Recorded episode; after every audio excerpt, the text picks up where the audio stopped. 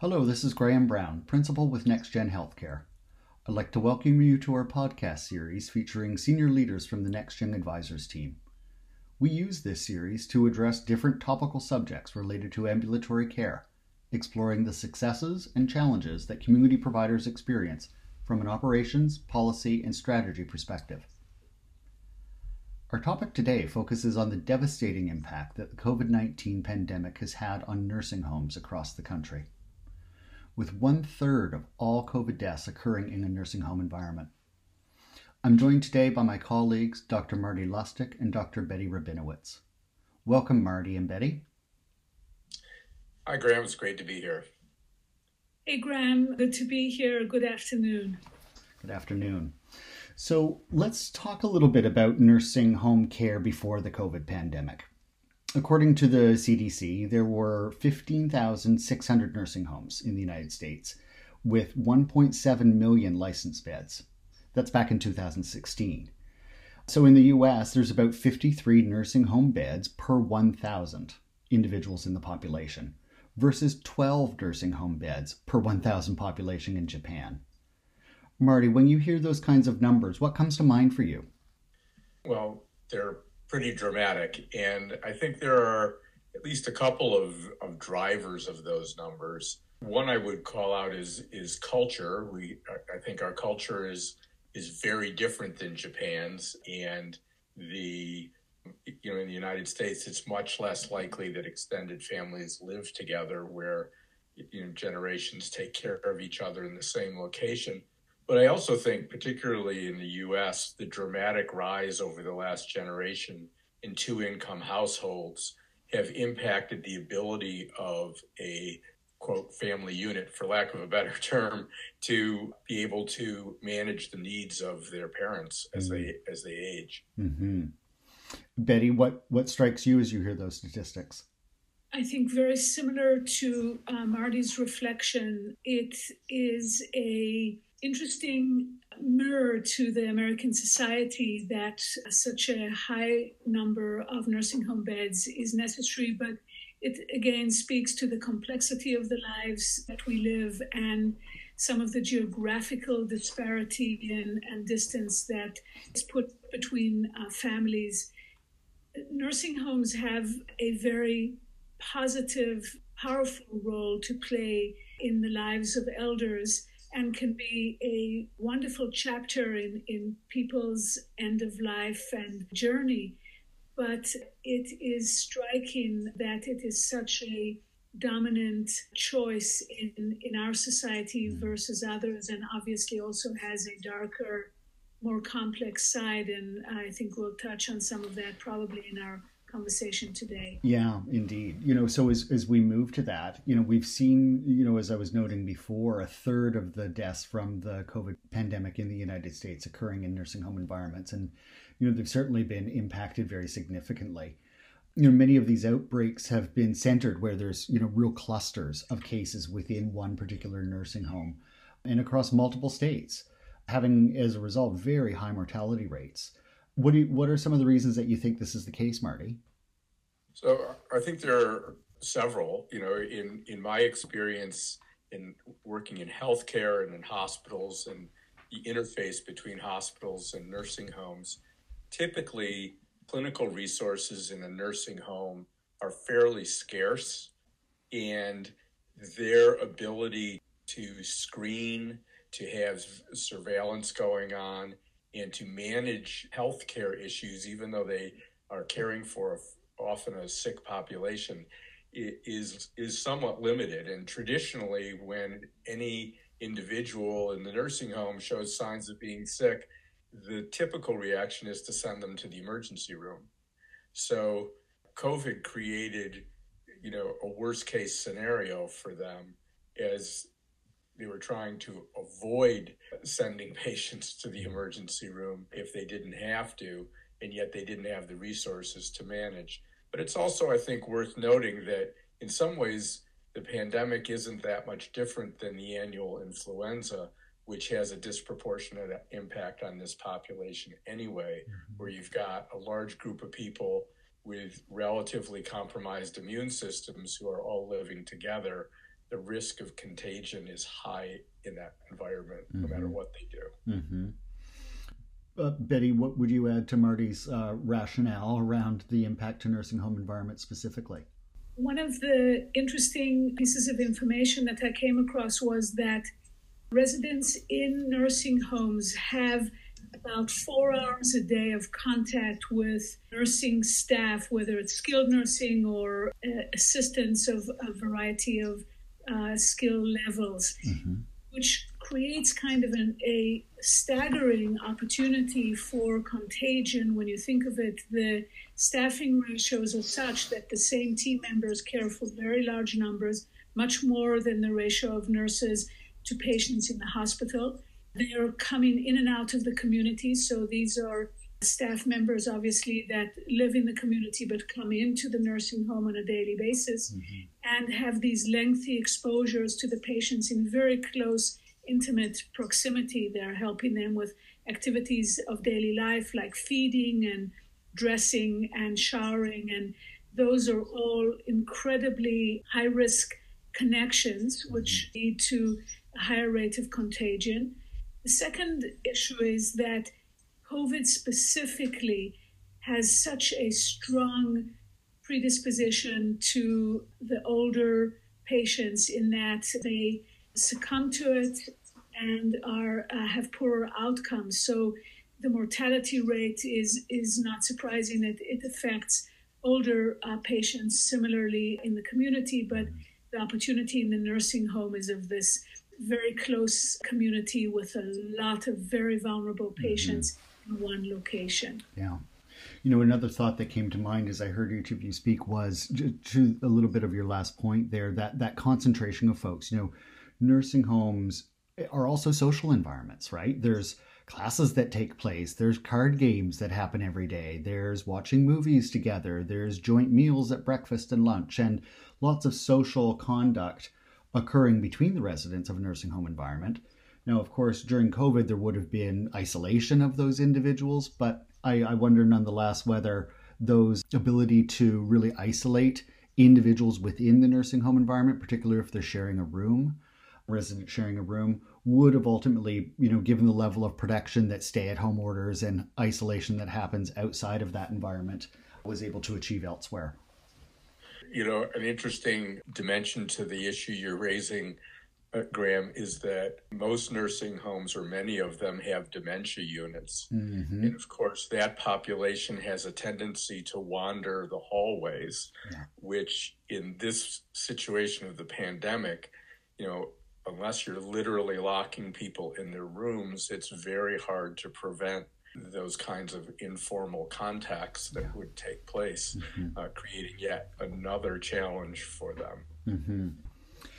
So, I'd like to change the topic a little bit, but still about nursing homes and COVID. You know, shifting and getting your reaction a little bit to the fact that of the 1.7 million nursing homes in the beds in the United States, almost 70% of them, 69.3%, are owned by for profit companies. And that's a very dramatic shift from what it used to be a couple decades ago. Do you think that that ownership model has any impact um, on the pandemic or the response to the pandemic? Betty? I have a couple of thoughts about that. The first is that theoretically, that would have provided an opportunity for standardized care uh, across multiple nursing homes, instituting a single approach to disease prevention and supplying those organizations and nursing homes with PPE and protocols uh, of how to use it. Mm-hmm. That's one thought that this joint ownership by these larger companies provided an opportunity for the good. At the same time, a more cynical part of my mind goes to the possibility that for profit motives in such a vulnerable environment created opportunities to cut corners, to uh, pressure to reduce costs, and that staffing ratios, staffing skill sets, staffing training, and the availability of PPE was very limited when all of this started, and therefore contributed to the absolute severe spread and uh, within these nursing homes. Mm. I agree with what uh, Betty was saying, but I would put it in a slightly different context because I think, irrespective of the ownership model, if nursing homes across the country are tend to be resource constrained to the extent that their funding for their clientele is coming from Medicaid, and obviously the percent of their clients that are in Medicaid matters, those payments are typically not much greater than what an average hotel would charge per day, and yet they are obligated to provide all the all the housing services, but also, you know, as Betty was saying, the average has four hours a day of some sort of contact with staff in addition to the fact that they get three meals a day. So they're under very constrained financials in the beginning before you look at who's owning them. Mm. And that limits their ability to have staff well trained on how to avoid uh, spreading infections and to have adequate PPE, which has been a huge problem among the nursing homes in this pandemic. But when you layer on top of that the for profit companies owning these, there's clearly the risk that the drive for efficiency will actually even further suppress the availability of the kind of resources that are needed to respond to the pandemic. Mm-hmm. So, going forward, what do you feel needs to be done to mitigate the impact of this pandemic or future waves of the pandemic on these highly vulnerable individuals, Marty? Well, I would start with where I what I just mentioned, which mm-hmm. and this is not just an issue for the nursing homes. I think ambulatory care providers as well as hospitals, many of the stakeholders were caught off guard for a variety of reasons. And so having stockpile, for lack of an inventory of PPE available is going to be critical to to nursing homes as well as the, the other institutions in order to do a better job going forward. I also think there's a training issue for the staff, which in nursing homes is a particular challenge because they tend to have higher turnover than other healthcare uh, facilities to make sure that staff has adequate training to know how to manage and prevent the spread of infections. Mm-hmm. Betty, how about you?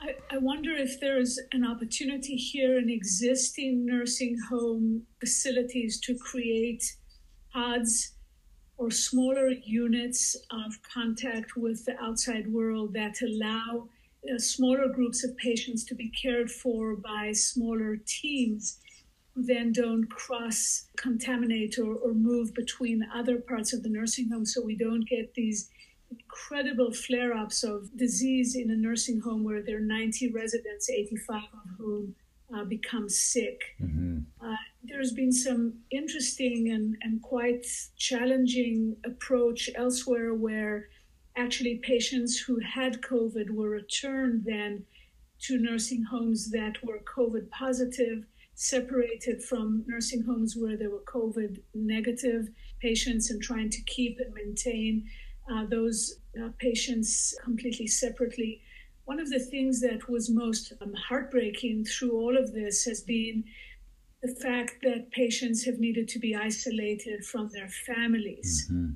And to see whether there is some mechanism by which family interaction can continue in controlled ways so that uh, older folks in nursing homes are not isolated from their families because we know that isolation in that age group is so detrimental. Mm-hmm. So these terrible pictures that we saw of families outside nursing homes, outside windows, or if there's a way uh, that we can come up with to avoid that, I think that there's going to be quite a significant uh, impact uh, on the way care is designed in nursing homes to reduce the ability of these to put firewalls, if you will, between areas and, and different parts of, of the, these homes so that the contagion doesn't spread in the ways it has. Mm-hmm.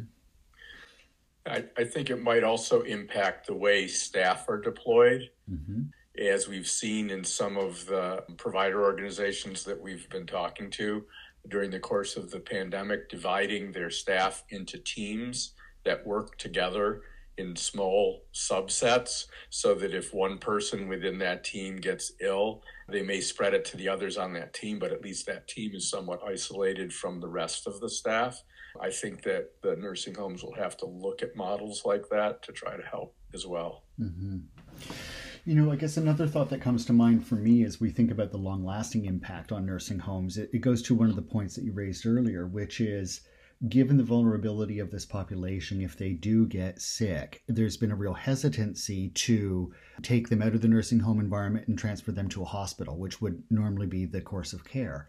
And whether there needs to be a kind of a greater level of communication and understanding by the medical leaders within nursing homes on how to really address a patient that becomes COVID positive and either deal with them within that environment or transfer them to a different environment so they can be isolated and recover more effectively or more safely. And whether that collaboration between hospitals and nursing homes needs to get a little tighter around the coordination of care. Any thoughts on that? I totally agree with your point, Graham. I've thought for a while, and I've actually seen it in earlier in my career, where hospitalists actually on a on a rotating basis will spend a small amount of their time actually getting a break from working in the hospital and working at nursing homes that are affiliated with that hospital or that that hospital often discharges their patients to mm-hmm. and it creates you know it raises the level of care within the nursing home and creates the kind of communication connections that you're describing mm-hmm. because people now know each other on both sides of the phone call, for mm-hmm. example. Betty, any other thoughts on long lasting impact? Yeah, you know, one of the thoughts that uh, has occurred to me that when you look at the patients who have joint replacements, who have been sent to rehab facilities, often housed in nursing homes, it will be interesting to see if the shift towards home rehab, home yeah. physical therapy that's been occurring anyway will be now augmented or escalated because these environments have become so high risk in terms of contagion. So the notion of sending healthy, otherwise post op patients to a nursing home uh, rehab center mm-hmm. just seems completely improbable uh, that, that that will be something we can continue doing going forward. Yeah. Well, it's been an interesting topic to explore with both of you. Thank you, listeners, for joining us today. I'd like to thank Doctors Marty Lustig and Betty Rabinowitz for sharing their insight and perspective on today's topic. If you enjoyed today's topic, please consider subscribing to our podcast on your favorite platform. This is Graham Brown with NextGen Healthcare. Thank you and have a good day.